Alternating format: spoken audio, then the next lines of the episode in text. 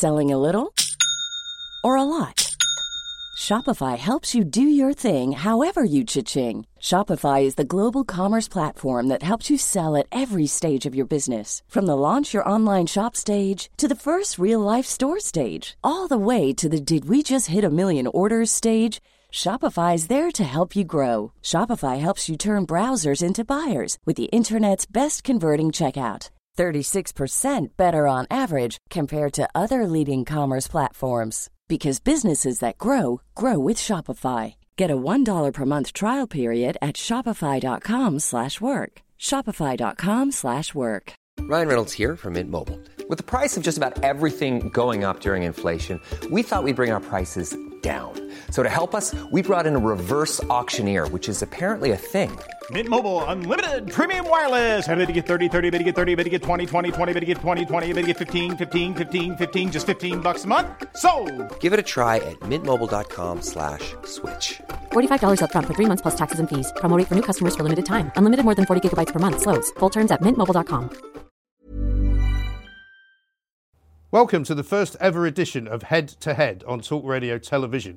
We want to start a debate in this country. It's been going on for a very long time, and we want to now talk to two of the very foremost debaters on the subject of coronavirus, of lockdown, uh, and of how we get out of the situation we are in. The first is Peter Hitchens, the second is Dan Hodges. They have both been involved in quite, uh, shall we say, adverse uh, arguments on Twitter, on social media with each other, sometimes good natured, sometimes not so good natured. They both happen to be columnists as well for the Mail on Sunday newspaper. They both have very diverging views. We're going to hear from both of them now in the first ever head to head. First of all, Peter, let me say welcome to Talk Radio Television. Thank you. First of all, what is this about? It's about proportion. It's about whether what we are doing as a country and as a government is actually in proportion to the problem we face. Indeed. Secondly, I think, and almost crucially, it's about freedom. Are we, by handing over to the government complete control of our safety and security, actually ending our freedom? And thirdly, why have I got anything to say about this? And fundamentally, the answer to that is I've done a lot of work on freedom. I, I, I, didn't just become a columnist out of the blue. I became a columnist after many years reporting from countries which were not free and which were not governed by law. And I came to value those things very highly in my own country, and I see them threatened at the moment. That's the purpose of my being here and the, the, the whole subject which I hope to discuss with you now. Peter, thank you for that. Uh, Dan Hodges is also with us. Dan, welcome to the show. Uh, I'm going to ask you for your proper actual uh, statement, first of all, uh, in a moment, but just tell us if you can answer Peter's points there. Why is this an important debate? Well, it's an important debate because it's the biggest, I think, the biggest single issue, domestic issue that any of us have faced probably in our lifetimes, and certainly the country's faced since since the war. So um, that's why you know I personally welcome the debate, and I you know welcome the opportunity to find you know have a proper discussion about all these vital issues. Excellent. Well, Peter, let me ask you formally to give us your opening statement. You have two minutes. Well, my opening statement is this: from the very beginning, I thought that what we were doing was out of proportion to the problem, and I thought that the government was setting aside important protections of law and freedom in a rush uh, to in, to enter into a completely new era of government in which all kinds of freedoms which had previously been normal were shut down, all kinds of powers were taken by the government and police which they hadn't previously had. There is an important point here uh, that right up until a very short period before this happened, we had a plan in this country, and I, th- this is the plan which was developed in this country for dealing with the pandemic, and it contains absolutely none of the lockdowns, house arrests, or in, in general extreme measures which the government took. And we now know from an interview with uh, Professor Ferguson in the Times in l- last December that right up until the last minute, the government had thought and the, its advisors had thought that they could not and should not copy a totalitarian country, China, in its uh, in its methods in coping with this disease. One Suddenly, minute. this happened. It became, it seemed to me, at that point, the duty of anybody who was concerned about freedom of the rule of law to at least dissent from this and to point out that something else could have been done and might have been done. And in fact, one of the reasons why it fell on people such as me was because the parliamentary opposition failed, Parliament failed, the courts failed, much of the media failed to offer any criticism at all. Our freedom depends on being being prepared to accept that there is legitimate dissent in society. And one of the things which I've felt at the very beginning of this was that that dissent was in danger. And I've felt actually in the past few weeks that danger growing very, very strongly indeed. It, this began as an attempt to combat a disease. It's become a revolution in our society. Thank you, Peter. That's your two minute opening statement. Dan, uh, let's hear from you. Dan Hodges, with your opening statement. You have two minutes. Well, if we've been having this discussion over the summer, I would have agreed with a lot of what Peter just said. But two fundamental things have changed. The first is the vaccine, and anybody who's serious about looking at these issues in a, an objective way acknowledges that the vaccine is a game changer. But I think the more crucial thing is that in the in the run up to Christmas, um, the lockdown skeptics and the government and the government's experts set out diametrically opposed but very clear positions. Excuse me. And the government said we are seeing a second wave. That second wave will lead to a surge in infections, a surge in hospitalizations, and a surge in deaths. And at each point, the lockdown skeptics disagreed fundamentally with those predictions. They said there would be no second wave. They said hospitalizations were simply a product of mass testing they said the hospitalizations was were simply a product of people entering entering hospital with mild COVID infections who had things such as broken legs. And they said we would see no increase in excess mortality. On, on each of those points, the lockdown skeptics were shown to be wrong, and the government and their experts were shown to be right. Despite that, the so called lockdown skeptics continue to simply deploy the same arguments. We can, as Peter says, have a debate about the civil liberties implications. We can have a debate about the economic cost. We can have a, de- a debate about the broader social cost. But when you attempt to simply deny the impact of COVID on the country, the impact on the health service, and the vital role lockdown, un- unwelcome, terrible though it is, has in ensuring we have time to protect the most vulnerable and unlock in a safe and sustained way, then, as I've said over the past few weeks, you cease to become merely a skeptic and become a lockdown denier. Well, that's uh, your two minutes up. My first question, and I'm going to come to you, Dan, to answer this one first, because my question was uh, couched in terms before you both made those statements. So, what I'm going to say to you now is that you're surely describing yourself, Dan, when you describe lockdown skeptics up until about September of last year. And while I know that lots of people say that the lockdown skeptics, as they've become known, got it wrong, they didn't actually get it wrong because they didn't get it wrong until December when things changed, as you've just quite rightly said. But how can you explain, Peter, how you have been almost the sole embodiment of, of lockdown um, skepticism, shall we say, since the beginning. And I'm going to come to you, Dan, first. I mean, you've said that you were um, uh, convinced by changes in the way that things happened. Um, and how can you justify saying to people that they are COVID deniers when they quite frankly are not that? They are simply skeptical of whether the lockdown is working. For the reasons that I, that I just pointed out. I mean, as I said, for, for, for me, the key thing was the vaccine. Up until that point, it was quite clear lockdown in whatever form, be it full lockdown, the various tier systems, 10 p.m. rule, Scotch egg, egg rules, they were simply not a sustainable way of combating the virus. I don't think there was any dispute about that. But once we had the vaccine, we had and have finally a way out. And what we need to do quite clearly is utilize the vaccine and simply buy time for the vaccine to be for, for the population to be vaccinated so we can lock out and come out and ensure this is the last lockdown. Now, I, I don't think anybody analysing the vaccine, you can look at just look at the reaction, for example, the row we've had with Europe as we've streaked ahead of Europe in terms of the vaccinations. Everybody, I think, accepts, as I said, the vaccine is, is a game changer. Now, you said, well, the lockdown skeptics didn't get it wrong till December. Fine. But they did get it wrong they got it wrong on all the points I listed. And here's the crucial thing despite getting it wrong, and despite being proven manifestly to get it wrong, on there being no second wave, no infections, hospitalizations, excess deaths, they continue to perpetuate the same arguments. They cite the same discredited sources, they cite the same discredited reports, they, compl- they continue to use the same arguments. Now, if you're a skeptic, that's healthy, but you have to be prepared to exert your skepticism, look at the facts, and crucially, change your opinions based on those facts. The lockdown skeptics, as were, continually refuse to do, do that, which is why, as I say, they are not skeptics anymore, they're deniers. Peter, how would you respond to that? Because I think you have been, um, if I may say so, very consistent in your opinions. Well, I think there are several things here. First of all, the lockdown skeptics are not a political party or a centralized organization. And it's it would be wrong to suggest that we've all held the same opinion or said the same thing. I, for instance, I've never particularly got on with Toby Young before this. I don't expect to get on with him afterwards. Would have disagreed with with things uh, that he said during it. But Dan didn't actually quote anybody directly for many of the things that he suggested.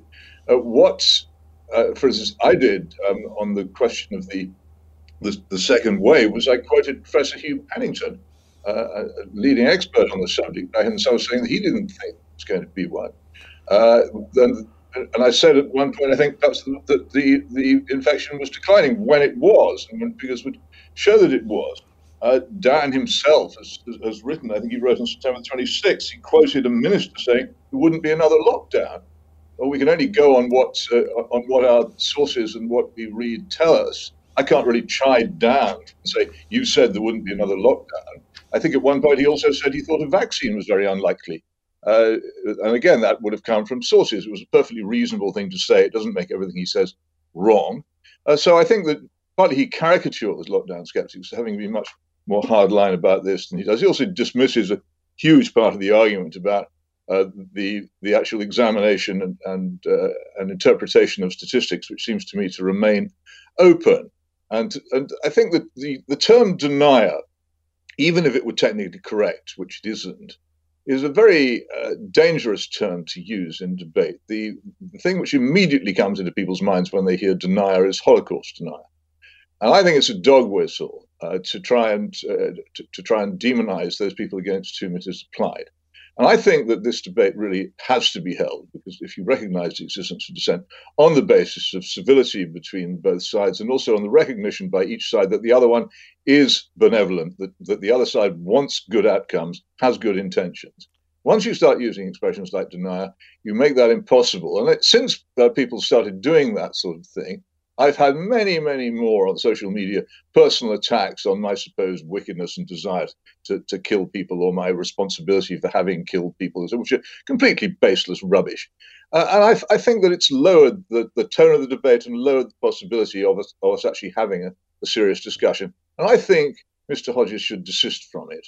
Well, let me interrupt you there, Peter, because we're going to give Dan a, a minute to come back on that particular uh, subject. Uh, you put your hand up a little bit earlier, Dan. There was something else you wanted to correct. Yeah, yeah. Two points on the on the on the on the point of denial. I mean, with greatest respect to Peter, and, and Peter, people can check this. You know, Peter has been very, uh, how shall I say, robust in terms of his engagement. He's dismissed some of his critics as Maoists, as Stalinists, and with respect, it's a slightly rich when the word denial is used for Peter, somebody who consistently demands we have free and open debate to suddenly attempt to police language in this way and claim that the word denial is inextricably linked to the Holocaust. But going back to the former, the, the first point, as I said, I've got no objection to Peter citing experts who were then proven to be wrong. They've all done that. He's absolutely right. I was skeptical about the concept of a vaccine. I, I've, you know, was was was skeptical and, and, and published statements by ministers in which they themselves said lockdown would no longer be necessary. But here's the crucial difference. Do you, when the facts change, do you have basically the courage and the intellectual rigor to take those new facts and adjust your opinion accordingly? Or do you do what Peter and his fellow lockdown deniers continue to do, which is to cite, as I say, exactly the same experts in exactly the same way exactly the same research, exactly the same reports, when they have been proven demonstrably to be wrong.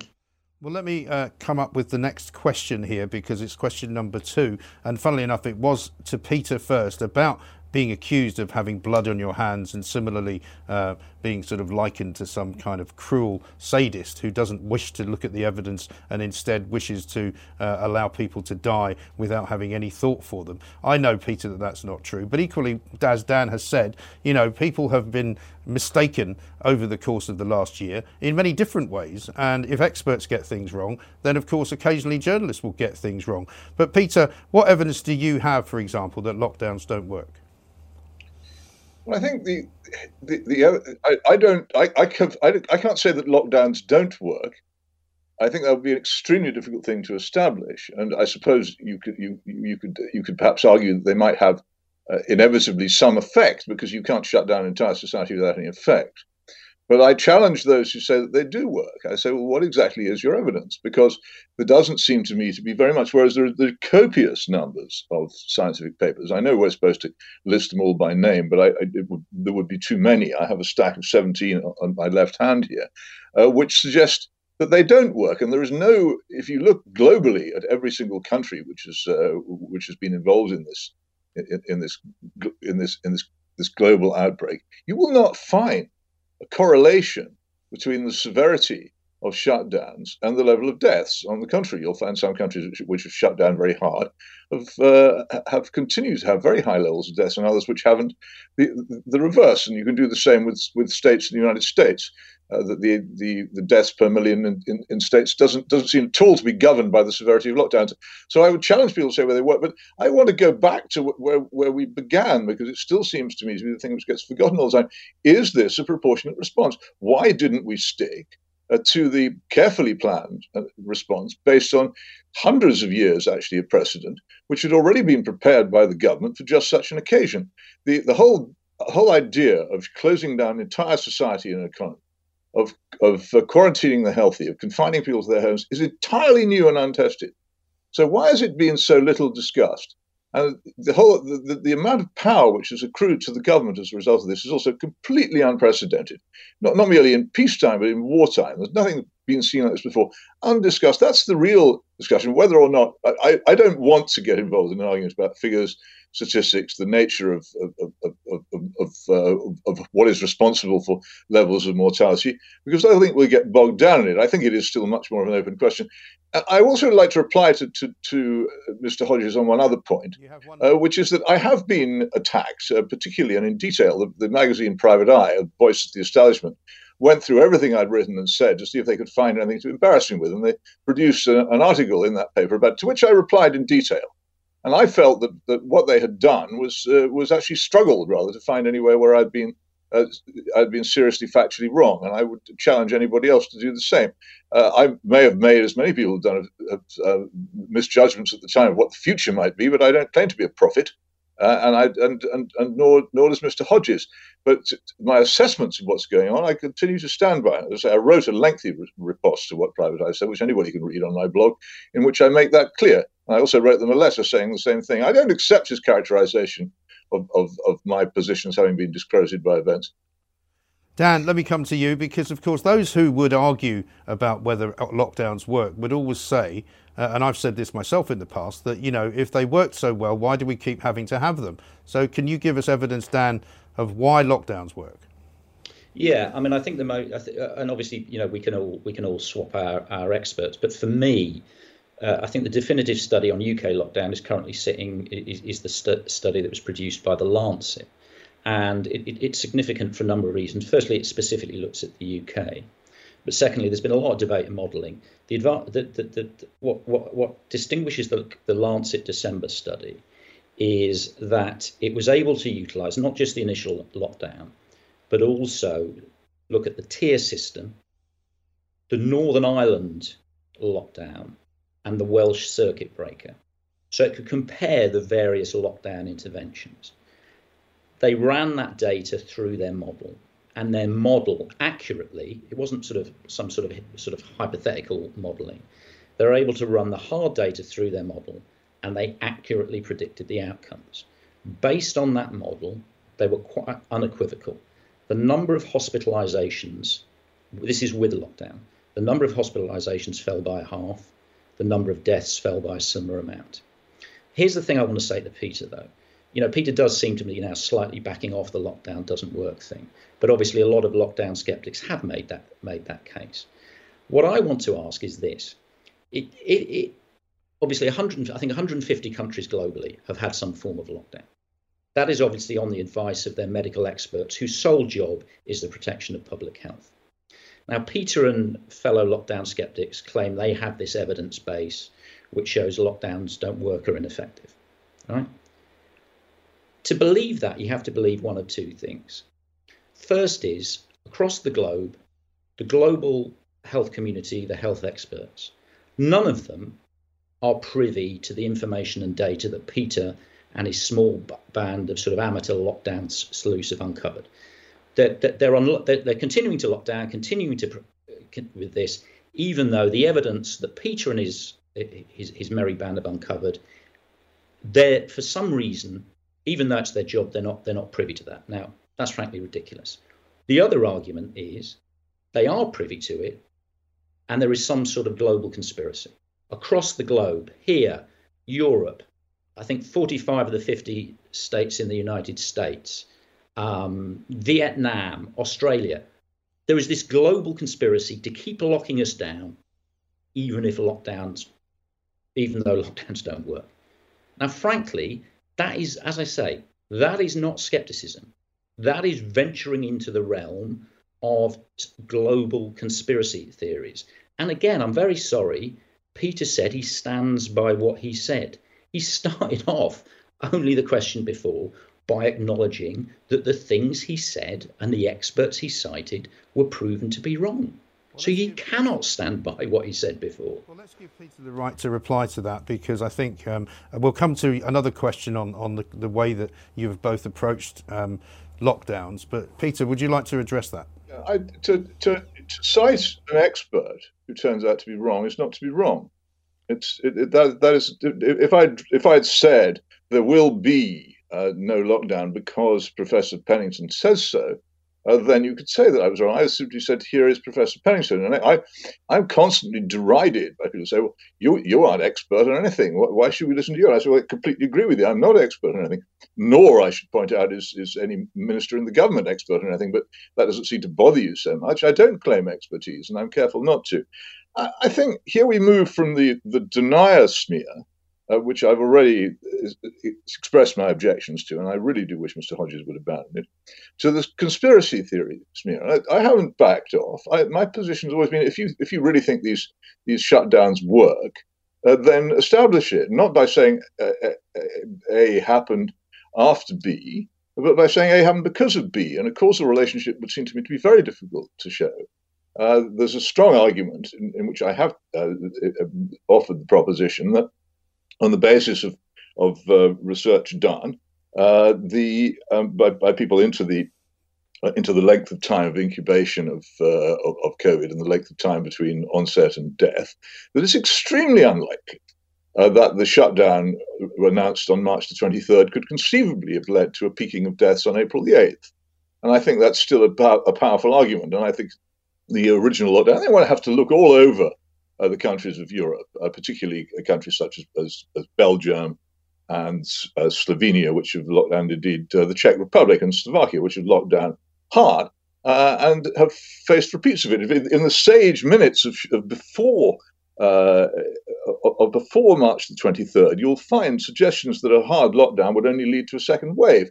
Uh, it doesn't necessarily work. And the other thing is, even if it did work, we have to deal with the other question, which I hope we'll come to, of the enormous damage done uh, to other areas of society by these measures. And I don't just refer to lockdown and that, but we've had far more things than lockdown. We've had a, a general economic shutdown outside lockdown, uh, which has led to huge medical and economic consequences, and indeed to, to a great deal of misery and loneliness, which which have greatly damaged the national health as well. And I, I don't think you can say that something has worked unless you take that into consideration. I do think, though, that, that Mr. Hodges should abandon these suggestions of, of, of, conspiracy. I've not said anything which could enable him legitimately to say that, and I wish he would conduct this debate in a fair and reasonable manner rather than with this, this sort of name calling, which I think lowers the tone and makes it much harder to have a sensible discussion. Peter, that was a bit of a long answer there, so you may I'm have sorry. to. That's all right. I, you may have to be curtailed slightly the second one, but I will uh, speak up for journalists since you two don't seem to want to. Uh, whenever people say to me, "You're not an expert in anything," I say, "Well, I'll tell you what I'm an expert in. I'm an expert in everything." Because what I do uh, is born out of a career spent listening to politicians, watching people doing what they do for a living, and talking to members of the public in a way that hardly anybody else who does one particular job does. So I think both of you uh, should be proud of that because both of you have a different view here.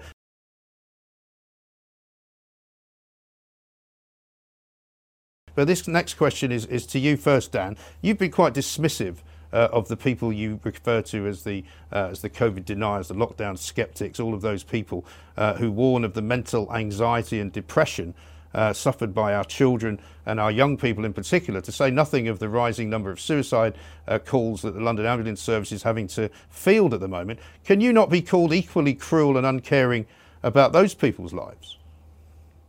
No, because but can I just say? Can I just stop you because this is this is very this is very very important. All of the all of the men, there is obviously a significant mental health impact from lockdown. All of the senior mental health charities are very clear though. We must not draw a link between lockdown and increased suicides. That's a very important point to stress. Okay, there is no evidence of an Yeah, but the increase in that. suicide, but the, but the suicide calls to the London Ambulance Service have increased demonstrably in the last year. Right, right. Listen to what I'm saying, all right?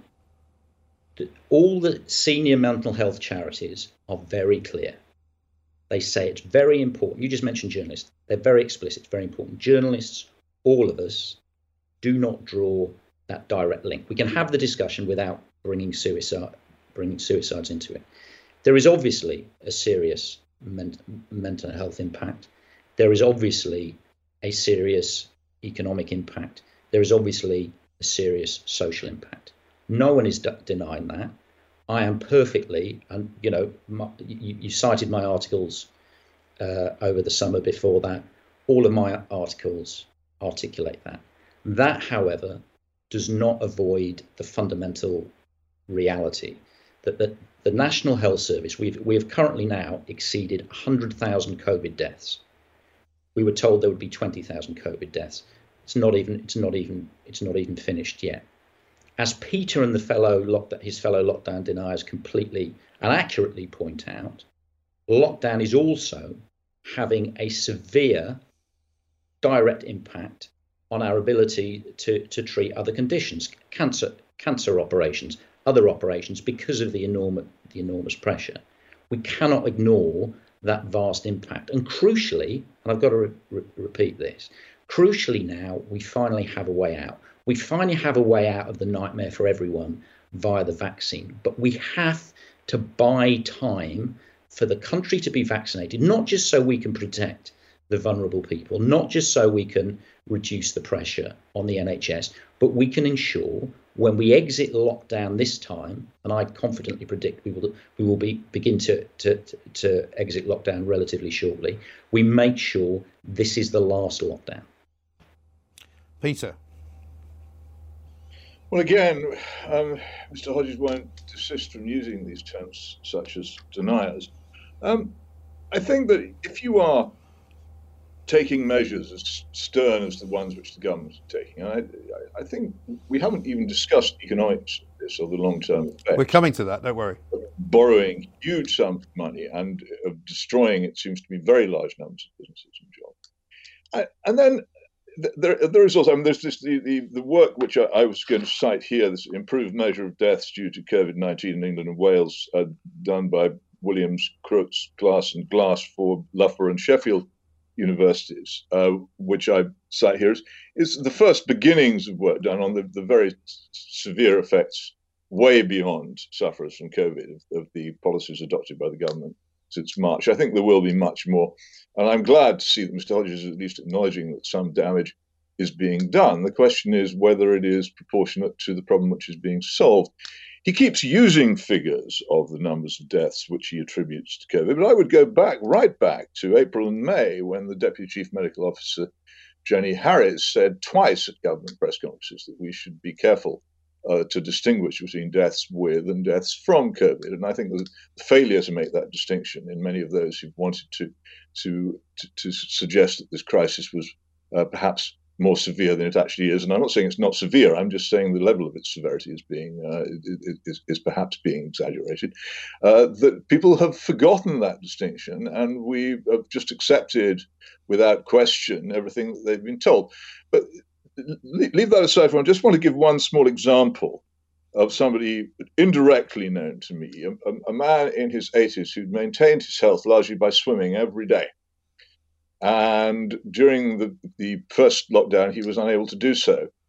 And there was a brief period when he was allowed to do so again. He found that he'd been inactive for so long he could no longer swim.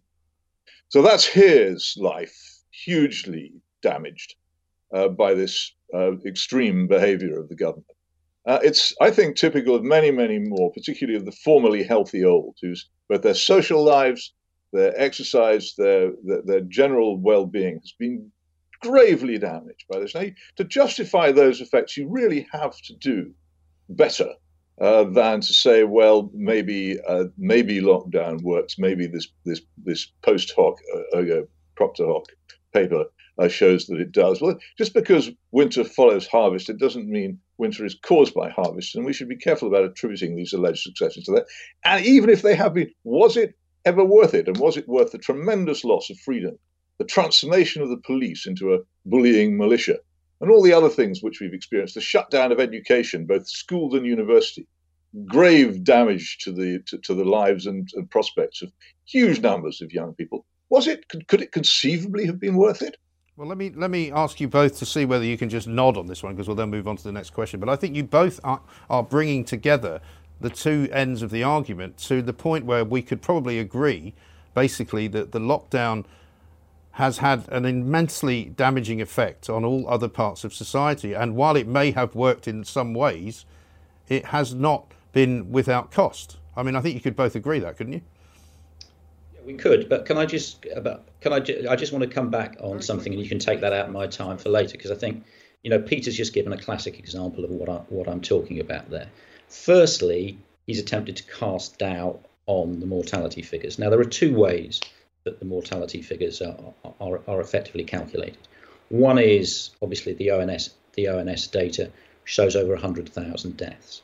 The second thing is the comparison with uh, is the excess mortality, difference. The difference between deaths normally this time of year and how many we've seen as as as a result of, of COVID. And the, the analysis is clear. It's been done independently. It's been done actuary, by actuaries. Excess, excess deaths are now, depending on your analysis, running at levels we haven't seen since either the 1940s or 1914. Right? That's that's been independently established. But what, what, what Peter then said and went on to say they're being exaggerated. These figures are being exaggerated. Exaggerated by whom and for what for what purpose? Because he took issue with me before when I raised the spectacle of a, of some great conspiracy. But here he is saying the figures are being exaggerated. But obviously, in this country, well, well, me, and by implication, you, by all the other by all the other countries which also have huge death figures and are implementing lockdown as a result. But actually, no, because I remember back in the summer of last year, many of the people who suggested our numbers were higher than they ought to have been uh, was saying actually the measurements in most countries are done differently, and so it's not entirely correct to say that um, you know um, it might be done. It might be done differently. But they're done but differently. But, from, but there's also they may no. Be done differently, but nobody apart from Peter and and, and, and the lockdown deniers claims that the, the levels of mortality are so enormous that we have to implement a lockdown. That's well, that's not true as well because I've been telling, I've been talking to doctors who have said to me that it would be much more honest for the government to release the excess death figures rather than the total death figures because everybody knows that for a long time. If you had a COVID test positive in 28 days and you then died, whether it was of COVID, you would be put down as a COVID death. But let me let Peter answer that. I would like to object to the form in which Mr. Hodges uh, said what he just said that I cast doubt on the mortality figures. Uh, I haven't cast doubt on the mortality figures. Uh, the mortality figures are beyond doubt. People have died. Uh, that's not in question. The question is the categorization and classification of those figures, uh, which seems to me to remain open to some question. uh, as to exactly uh, how, how many of those people have actually died of rather than with COVID. And I, I recently took a look at the, uh, the, the, the changes, for instance, which were introduced by Mr. Hancock in March in the recording of the of of of, uh, of deaths, and particularly the, the classification of, of COVID as a notifiable disease, which is normally reserved for such things as uh, as malaria or plague, and also the World Health Organization's in, instructions on the completion of death certificates. And it's it's perfectly possible uh, to make a respectable case, as Dr. Jenny Harries, as I say, Deputy Chief Medical Officer, has twice made for saying that we need to separate deaths with from deaths of. And Dr. John Lee, the distinguished pathologist, has constantly said that he believes that these, the recording of these deaths uh, is open to serious question. Uh, I, I, don't. I'm not offering any explanation of it. I, I mean, I, what I have always said from the start is that governments in, in this country, particularly, panicked uh, in March, and have ever since then doubled down on their panic. And that's the only explanation I require of it. Well, let us uh, move on from that particular argument. I don't think you're going to get any agreement there from, from either one of you. Uh, let's talk about the financial state of affairs. The Bank of England, this one to you, Peter, first, last week suggested that the economy would bounce back very strongly in 2021. How do you see the recovery actually happening if the lockdown measures are either lifted uh, or actually kept in place? Well, I, I, hope the Bank of England is right, uh, but I have to say we're in completely uncharted territory economically. No government has ever uh, borrowed uh, to the extent that governments are borrowing now uh, from the future. The only example I could think of that begins to resemble it are the, the, the governments of the major powers in the First World War, which pretty much borrowed on the on, on, on, the idea they were going to win the war and be able to get all the money back from the, the, the defeated the defeated party, uh, which is one of the reasons I think why Germany ended up with hyperinflation in the 1920s because they didn't win, uh, but they borrowed the money anyway. I think borrowing on this scale is fantastically dangerous, uh, and I don't think we know how it will end.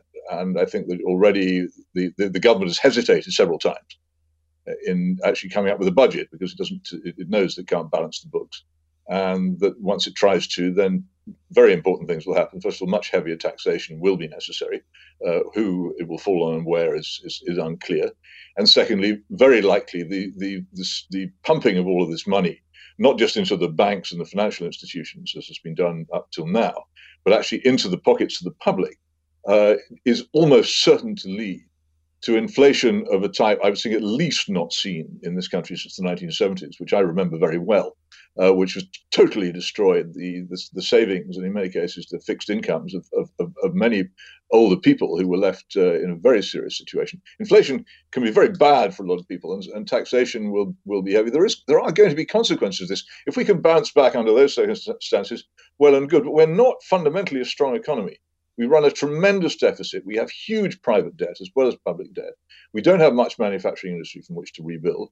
And I'm very worried about the, the future. And I'm amazed at how complacent or, or indeed ignorant people are about the, the risks that we're running.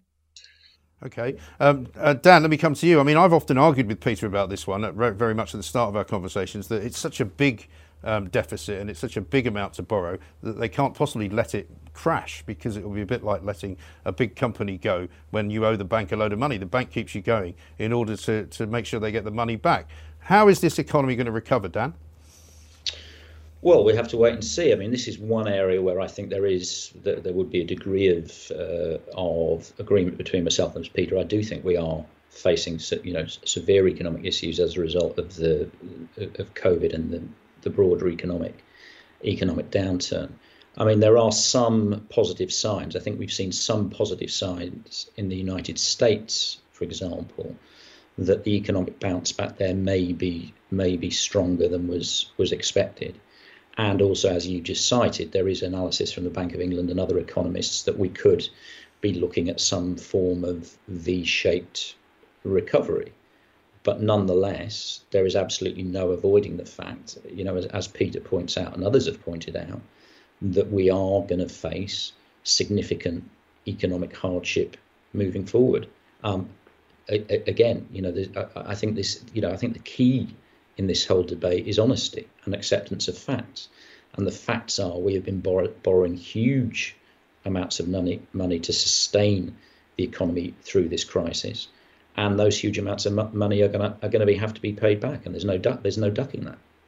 There is no ducking it, but the question, I suppose, is um, how do they get that money back? And Peter, you've mentioned there's going to probably be higher levels of tax. We've already seen the government suggesting that they might try and put a tax on Amazon. It hasn't seemed to work terribly well up until now because Amazon hardly pays any tax as it is. So no doubt they would avoid any new taxes that they got put. Well, it seems a pretty uh, far fetched scheme to me. I don't think they've got a clue. Uh, they, they simply decided at, at, one point uh, in the early summer, I think uh, the Chancellor, Mr. Sunak, uh, was very worried about the cost of furlough and the immense depths of debt into which it was getting us. Uh, but he was ultimately overruled uh, by political forces and compelled to, to extend it and extend it and extend it.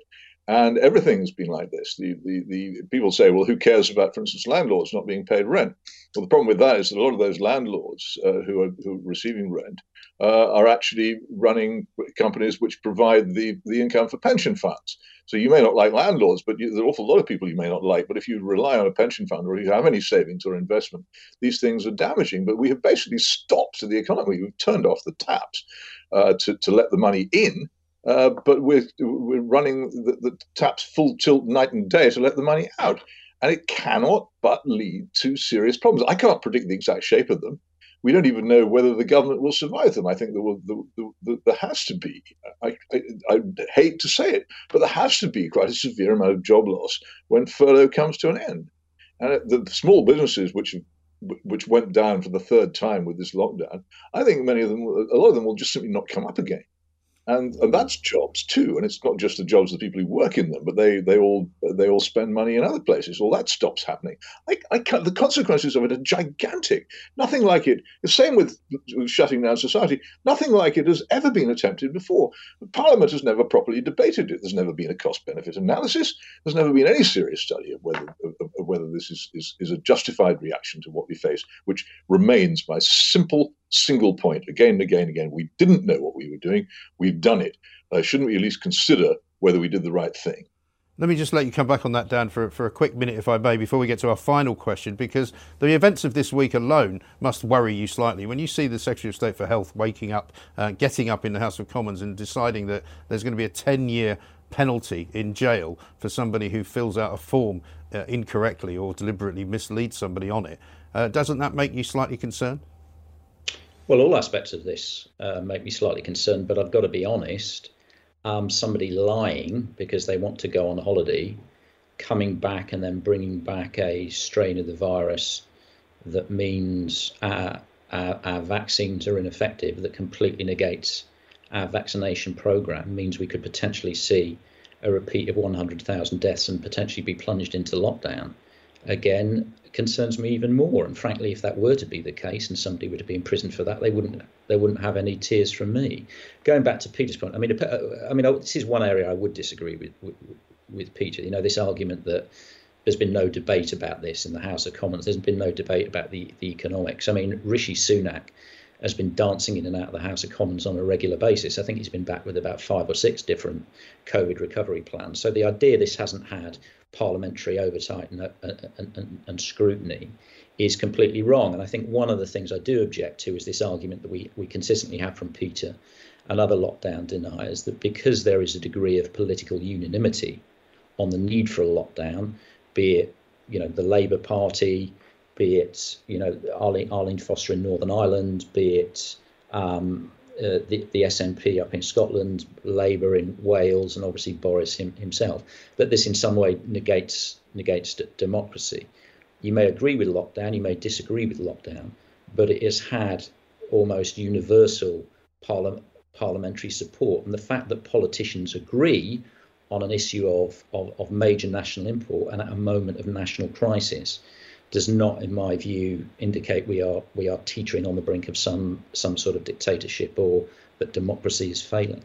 Well, let us get to the last question because it's been a very civilised debate. I want to thank you both for being so civilised. I didn't think we, we could actually make that happen, but we have made it happen. So it shows you anything's possible uh, in the modern world. We're expecting Boris Johnson, this question to you, Dan, first, to set out a roadmap uh, for easing lockdown on the 22nd of February, uh, which is not far away. Given that at the time of uh, this filming, something like 10.7 million people have had their first jab, and it looks like we'll meet our target to vaccinate the top four priority groups by February the 15th, which is just next week. What do you think this roadmap should look like?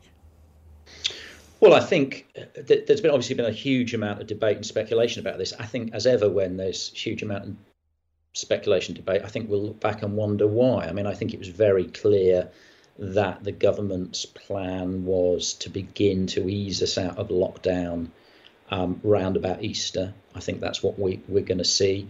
I think the government's priority is right. I think schools should come first, then easing of social interaction, then shops, and gradually those areas such as such as pubs and restaurants. So I think in terms of what I'm being told and others are being told about the the, the, the sort of broad roadmap, I think um, I think that's absolutely right. I think the crucial thing, though, on this, and I would I, I would say this, I presume Peter will disagree with this, but I think the crucial thing, I come back to the point I made before. This has to be the last lockdown, and if that means we have to maybe ease some restrictions have to have to remain in place for a few weeks, a few weeks longer here and there. I personally would err on the side of caution to make sure we don't have to go back into this this nightmare again. But I, I think the crucial thing, and it, it, it has to be said again because it can't be said enough. We'd have been having this debate 12 months ago. The idea of some sort of having a vaccine that we have now rolled out on the scale we've had now we would have think is is un, un, unimaginable. And I think because of the vaccine, as I as I wrote, I've been castigated for it by the lockdown deniers, but I stand by it. Because of the lockdown, because of the speed of the lockdown, I think we are now coming to the end of this this long national nightmare. I think it'll take a, a, another few months, but I do think so long as we get it right, Boris is committed to getting it right. I think this will be the last lockdown. Well, let's hope so. Um, Peter, your uh, conclusion. Is this my is this my last contribution? No, this is not your last statement. This is your answer to how the roadmap should be somehow rolled out. Well, it's very difficult because the government has used from the beginning, and this is, is clearly in the Sage minutes back in March, has used fear uh, to obtain compliance with its policy, and it's been horrifyingly successful. It's doing it at the moment as well with its current advertising campaign, which is fear mongering on a very large scale. And once you frighten people, and I know lots of people who have been really seriously frightened by this, it's very hard to unfrighten them. And while I would would would personally want to end this as quickly as possible, uh, my fear is that because so many people have been so badly frightened, that can't be done practically. And we we face a very long period in which people need to be reassured back into normal life. And also, we have the problem of the government's advisors who have only one responsibility, which is safety and security, and the, the, the health of the people is the highest law. They have no other uh, pressure on them. For them, at every point, they are going to say, no, no, let's not let go quite yet. There'll always be a good argument for not letting go quite yet. And I'm not at all sure we're ever going to get entirely out of this. And it's been it's been the experience of the past. And remember, September the 11th all the security measures which were applied to air travel, uh, which was said to be temporary because we were having a, the been a terrorist crisis, they're all still there. And I'm still not confident that we're ever going to shake free of this uh, entirely. I think there will be many restrictions uh, and, and, many demands on people being made, which will continue far into the future, certainly for many months to come. And I, I, I wish I shared Mr. Hodges' optimism about being able to get out of it, but at the moment, uh, every moment when we seem to be on the point of getting out of it, some new reason comes up for holding that off. Uh, I'm as pleased as he is about the vaccine, but it seems to me that, that, that, tremendous as it is, and extraordinary success of British science that it is, it doesn't actually appear to be producing a, a, a liberating result that everybody hoped for. Yes, I think uh, we can give you one more minute, Dan, before the final closing statements, if you want to come back on that, because I think Peter's point uh, is, is quite well made. I mean, I, I think you've both made excellent points. The problem with, with a lot of what is now said about how we're going to get out of this, the vaccine is the answer, the government over the course of a year, Dan, I think you'd, you'd agree, uh, have made an awful lot of statements that have turned out not to be true. Yeah, because but that's the, the, because of the nature of the of the virus and, and, the pandemic. These things don't, unfortunately, develop develop to order and on the timelines we, we would like. And it comes back to what I've always said: do you do you adjust to face the new realities, or do you just do you just plough on regardless? And you know, I, I, this is where I fundamentally disagree with with, with, with Peter and his sort of rather apocalyptic vision of, of, of, of these these sort of oppressions on our freedom that are going to be are going to be perpetuated. I mean, as I said, you know, Peter objects to the idea of conspiracy theories, but this idea that Boris Johnson is sitting in Downing Street, you know, plotting his way to keep the British people under the yoke of COVID oppression for years on end. Look, it, it, it's a fantasy. I'm, I'm sorry. You know, if, if, if, people want to believe this is what's going on, then nothing I'm going to say is going to, is, is going to persuade them. But that's not the reality. And, and, and, and this is what I, you know, I, I mean, I'll ask Peter this directly. Why? What? Why is Boris doing this? Why are the government doing this? You know, w- why are they trying to, to to lock us down in this in this appalling way? Unless they are genuinely convinced it's for it, it's for the protection of public health. Because whatever you say about Boris Johnson, you know, the idea that he is some Stalinist or Maoist figure, frankly, is as I say, it's just a fantasy. Peter, a quick thirty seconds to come back. So the simple reason for it has always been weakness, and Mr. Johnson panicked. Uh, he, he may be not or or not be or be all kinds of things, but he's a, he's a weak person without any particularly strong uh, guiding uh, ideas. And when he was presented with this panic, he panicked and he dropped the perfectly well crafted plan, which I waved about at the beginning of this debate, and plunged into a plan which was literally Maoist, as, uh, as Professor Ferguson said in the Times. It, it, had come from a communist repressive state, which I have to say still has Mao Zedong on its banknotes and reveres him. So it's not unfair to use the term Maoist about it at all. That is the model which we chose. We followed the model of the People's Republic of China a repressive police state. Uh, and uh, and we've been following it ever since. And once you've made a mistake in panic, uh, which you possibly haven't done, Mr. Hodges, but uh, I certainly have. Once you've made a mistake in panic, what you tend to do is double down on that mistake rather than admit it. And this this is the real reason for it. And I haven't said anything about people sitting in Downing Street plotting anything. And I do wish you would you would you would take all these straw men you produce all the time, take them to a barn and burn them, and learn to argue with a little bit more civilization. Well, listen, I'm going to thank both of you for, for arguing uh, together with a reasonable degree of civilization, and I think it's been uh, very efficacious for most people who will be watching it. Um, we'll be uh, putting this out, of course, as a radio show and as a TV show. But let me ask you both to make a closing statement. We've got one minute for each of you. Dan Hodges, you go first. Well, I thought actually the mo, and thanks for this debate. I think it's been really useful, and thanks for with me in it.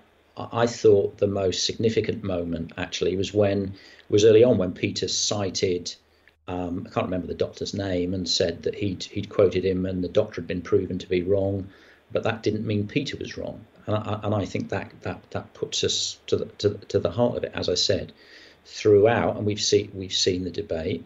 You know, Peter acknowledged that he's made statements, cited experts who have been proven to be wrong but is simply unwilling to unjust his arguments or or adjust his position on the basis of those changed facts.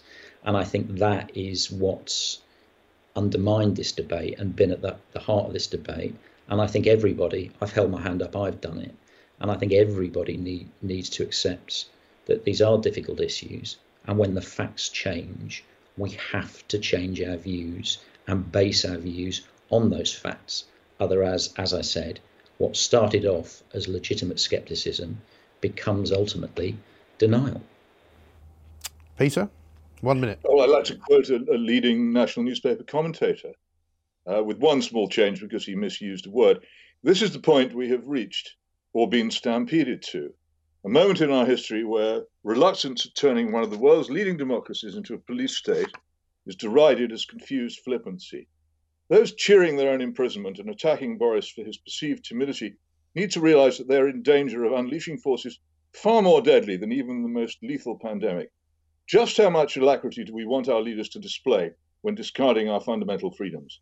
We do not want pragmatists or even populists. We want authoritarians or a single authoritarian, our own British strongman who will kill the virus in our midst, no matter what the cost, to inconvenient concepts such as personal liberty and Justice and Parliamentary Democracy. That commentator was Dan Hodges, and he wrote that on the 29th of March, 2020, in the Mail on Sunday. Well, I think um, you can't say fairer than that. Gentlemen, uh, it's been a pleasure. I'm sure we'll reenact this again because I fear we may have to be debating this particular subject for a very long time. Thank you to everyone uh, for listening. Thank you to everyone here uh, for setting it up and for doing it under quite difficult circumstances during a lockdown where nobody could go anywhere. Peter Hitchens, Dan Hodges, thank you very much indeed. This is Talk Radio.